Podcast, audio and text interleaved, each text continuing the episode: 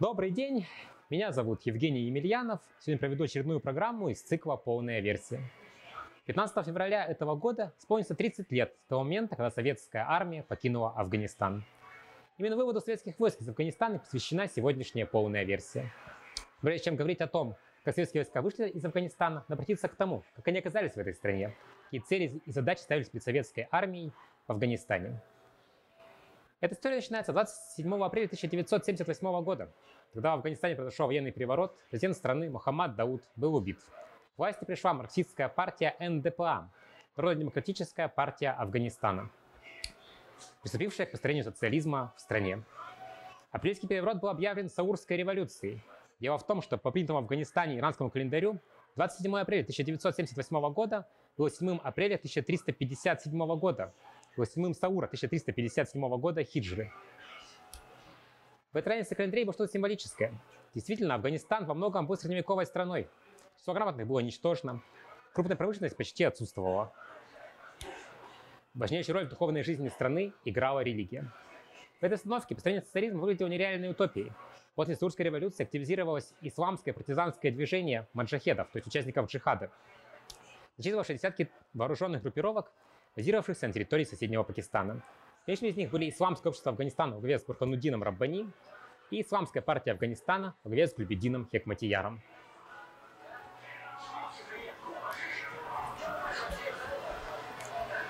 Параллельно с развертыванием маджахедского движения обостряется противоречия внутри правящей партии НДПА. В 1979 году лидер Саурской революции, писатель Нур Мухаммад Тараки, вот он, был свергнут и убит. Новым генсеком ЦК партии, лидером Афганистана, стал его вчерашний соратник Хафизула Амин. Амин развернул кампанию репрессий против всех своих реальных и потенциальных противников, что еще больше дестабилизировало ситуацию в стране. Между тем, Советский Союз поддержал Саурскую революцию. В декабре 1978 года между СССР и Афганистаном подписан договор о дружбе и сотрудничестве. В нем содержалась четвертая статья, которая гласила, что стороны будут принимать необходимые меры для обеспечения безопасности своих стран. Статья имела особенно большое значение для афганского руководства. Еще до подписания договора Тараки обращался к СССР с запросом о предоставлении военной помощи афганскому режиму. Тогда этот запрос был отвергнут. В дальнейшем и Тараки, и Амин неоднократно повторяли эти просьбы советскому руководству. Между тем, срока в Афганистане все более ухудшалось. Становилось ясно, что падение социалистического режима становится все более вероятным. В этой обстановке в декабре 1979 года Политбюро КПСС вместе с Леонидом Ильичем Брежневым приняло решение о вводе советских войск в Афганистан. 25 декабря 1979 года первые части советской армии вошли на территорию республики. Это планировалась замена Хвизула Амина более лояльным и предсказуемым, и предсказуемым лидером. Через два дня, 27 декабря 1979 года, в результате операции советского спецназа Хафизула Амин был убит. Новым лидером Афганистана стал прибывший из СССР еще один лидер НДПА Бабрак Кармаль.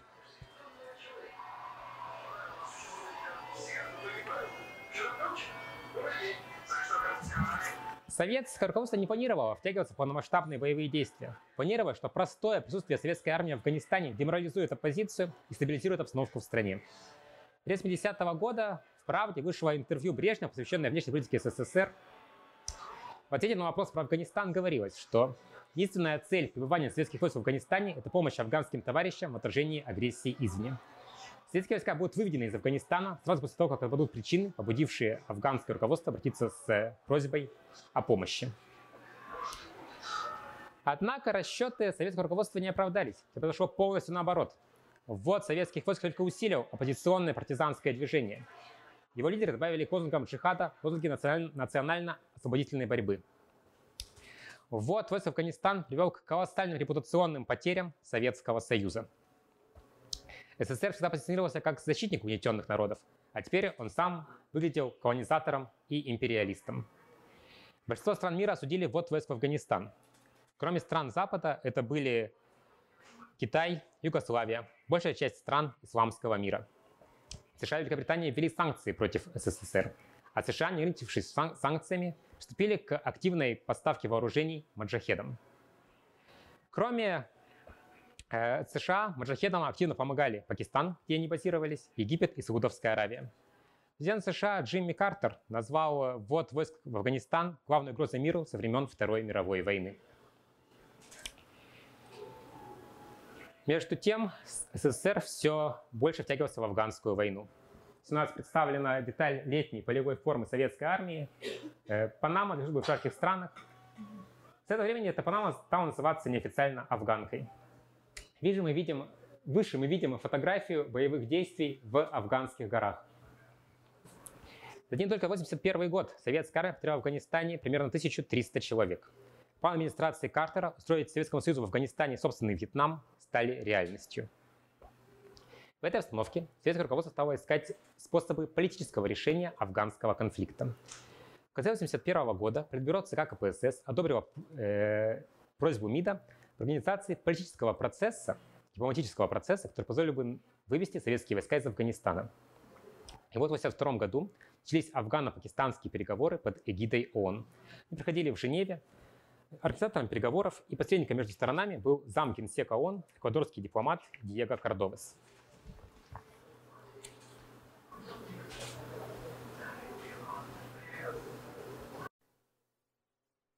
В марте 1983-го Кордовес прибыл в Москву и встречался с новым советским лидером Юрием Андроповым. Андропов заявил, что СССР хотел бы вывести войска из Афганистана и поскорее решить афганский вопрос. Но вывод войск из Афганистана был для советского руководства только частью решения афганской проблемы. Другими частями было прекращение иностранной поддержки маджахедов и сохранение власти в Афганистане у НДПА. Однако насильственные попытки построения социализма отталкивали от НДПА большую часть населения – им иностранная поддержка маджахедов не прекращалась. В ситуации Женевские переговоры фактически зашли в тупик. Прогресс в мирном регулировании в Афганистане наметился только в эпоху перестройки. С вами переходим в раздел «Перестройка» нашего лабиринта. В феврале 1986 года состоялся 27-й съезд КПСС. На нем новый советский лидер Михаил Сергеевич Горбачев публично объявил о том, что советские войска покинут Афганистан сразу после достижения политического урегулирования ситуации в этой стране. Вот Горбачев на трибуне,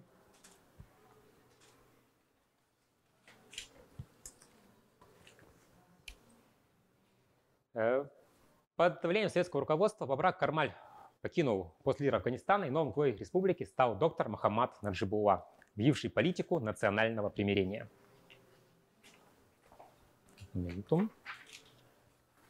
Вот Махамад Наджибула.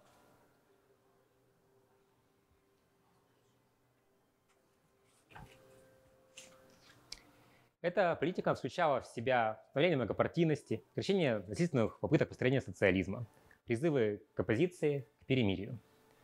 Однако лидеры маджахедов проигнорировали эти призывы. Опираясь на поддержку США, они рассчитывали добиться свержения режима НТПА военным путем. Добиться прекращения активной поддержки США, отказа американцев от планов нанести Советскому Союзу военное поражение в Афганистане удалось только в 1987 году, когда в ходе э, переговоров по разрядке состоялась встреча в Вашингтоне Горбачева и президента США Рейгана.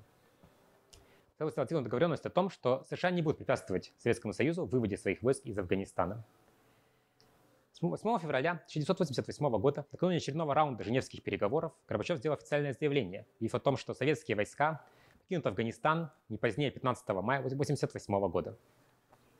Затем начались, началась восьмая сессия Женевских переговоров, продолжавшаяся до середины апреля. И вот 14 апреля 1958 года, впервые за 6 лет переговоров, афганская и пакистанская делегация встретились за одним столом. И подписание соглашений между этими странами, подписание Женевских соглашений, грантами их выступили СССР и США. Министр иностранных дел СССР Эдуард Шеварнадзе подписывает Женевские соглашения.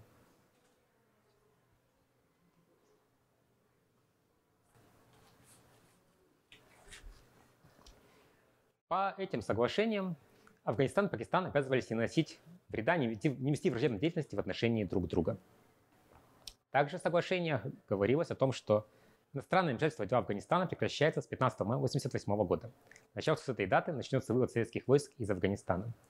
В соглашении был приложен график, по которому советские войска должны были покинуть Афганистан в течение 9 месяцев. В соответствии с графиком 15 мая 1988 года начался вывод советских войск из Афганистана – Советские войска в этой республике были объединены в 40-ю армию, насчитывавшую свыше 100 тысяч человек. Выйти за короткий срок такое большое число солдат было довольно сложной операцией. требовавшее эффективного взаимодействия армии, разведки и дипломатии. Благодаря умелым действиям разведчиков и дипломатов удалось добиться нейтралитета стороны одного из самых влиятельных полевых командиров, из лидеров исламского общества Афганистана Ахмад Шах Масуда, контролировавшего Паншерское ущелье, с которое проходила дорога, связывавшая Кабул и советскую границу. Вот Ахмад Шах Масуд на фотографии.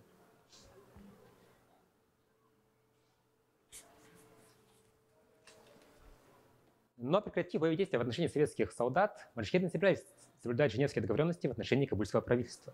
Начали наступление на Кабул. Позиции армии НТПА находились под угрозой.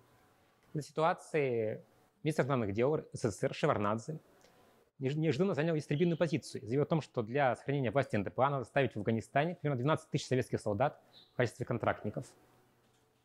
После этого командование э, советской группировки в Афганистане в 1979 года приостановило процесс вывода войск.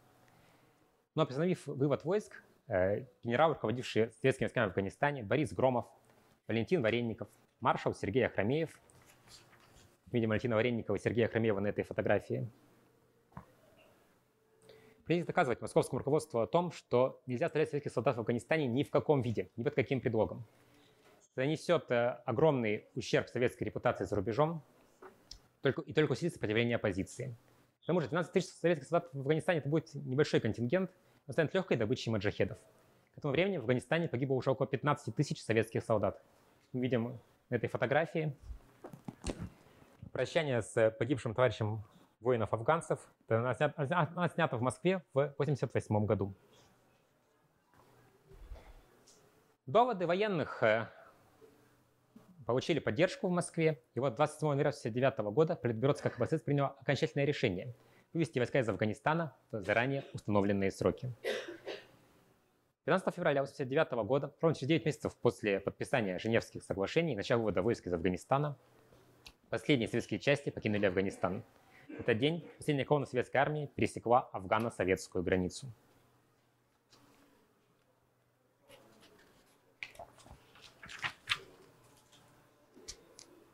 Вот видим фотографию на мосту через реку Мударья, связывавшему Афганистан и Советский Союз. Последним Амударью пересек командующий 40-й армией генерал Борис Громов, заявивший журналистам историческую фразу «За моей спиной ни одного советского солдата нет». Вот генерал Громов 15 февраля 1989 года. Мост, э, связывающий города Термес и Хайратон. Термес – советский город, Хайратон – афганский. Вот, по-моему, он называется «Мост дружбы». Он был построен в свое время советскими специалистами. Мудрия, да? Да, Мудрия. За участие в их действиях в Афганистане все советские солдаты получили две награды.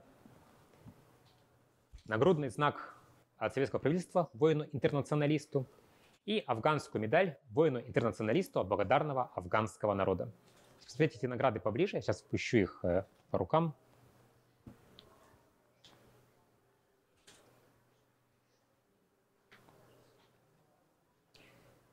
Но выведя войска из Афганистана, советское правительство не прекратило поддержки режима НДПА, не прекратило поддержки Наджибулы. Дальше от идеи с контрактниками, советское правительство решило помочь э, афганцам вооружением, боеприпасами, экономическими и политическими средствами. Эта стратегия принесла успех. Наджибулла смог удерживать власть в Афганистане еще три года и отбить несколько нападений маджахедов. Но без советской помощи режим Наджибуллы был бессилен. Затем ситуация в СССР менялась. В 1969 году академик Сахаров, протестовавший против ввода войск в Афганистан, с трибуны съезда народных депутатов призвал осудить эту войну. В январе 1989 года второй съезд народных депутатов СССР дал официальное моральное и политическое осуждение афганской войны. Симпатии общества все больше склонялись на сторону маджахедов, которых видели борцов за независимость своей родины. Хотя СССР по-прежнему, продолж... по-прежнему продолжал поддерживать Наджибулу, было ясно. С распадом СССР поддержка режима Наджибулы прекратится. В первой января 1992 года Россия прекратила все поставки в Афганистан. После этого маджахеды начали новое наступление на Кабул. С апреля 1992 года Наджибула был лишен поста президента, а еще через 12 дней, 27 апреля того же года, отряды маджахедов пошли в Кабул. Наджибула укрылся в миссии ООН. Новым президентом Афганистана был провозглашен лидер исламского общества Бурхануддин Раббани.